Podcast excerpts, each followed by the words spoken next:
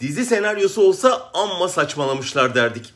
İki kıtada, iki ülkenin yönetiminde son 4 yıldır söz sahibi olan iki damat aynı gün veda etti koltuğuna.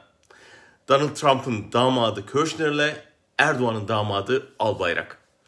İkisi de aile ilişkilerini devlet işleriyle karıştırmaya pek meraklıydı. İkisi de kayınpederlerinin elindeki gücü çıkara dönüştürme peşindeydi. İkisi de siyasetin bütün etik ilkelerini hiçe sayıp soyadlarını nakde çevirdi. İşbirlikleri kendileri için verimliydi muhtemelen ama ülkelerinin aleyhine oldu. Onlar kazandıkça ülkeleri kaybetti. Sonunda aynı gün peş peşe üstelik pek itibarsız şekilde tarihe karıştılar. Berat Albayrak Türk siyasi tarihinde bir karikatür olarak kalacak.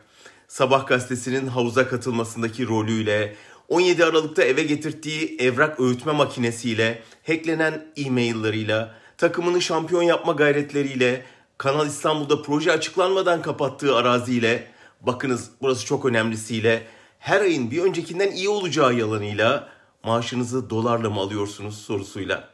Ve tabii son olarak da bir ergen ayrılığını andıran Instagram istifasıyla. Onun şahsında yükselen ve batan, çevresindeki herkese güvenini yitirmiş, saraya çekilip kilit pozisyonlara aile mensuplarını getirerek rant yaratmaya, iktidarını korumaya çabalayan bir saltanat anlayışıdır. Bugün o babadan oğula geçen yönetim anlayışını yıkan liderin ölüm yıl dönümü. Onu saygıyla anarken saltanatın bir kez daha yıkılacağı gün için geri sayıyoruz.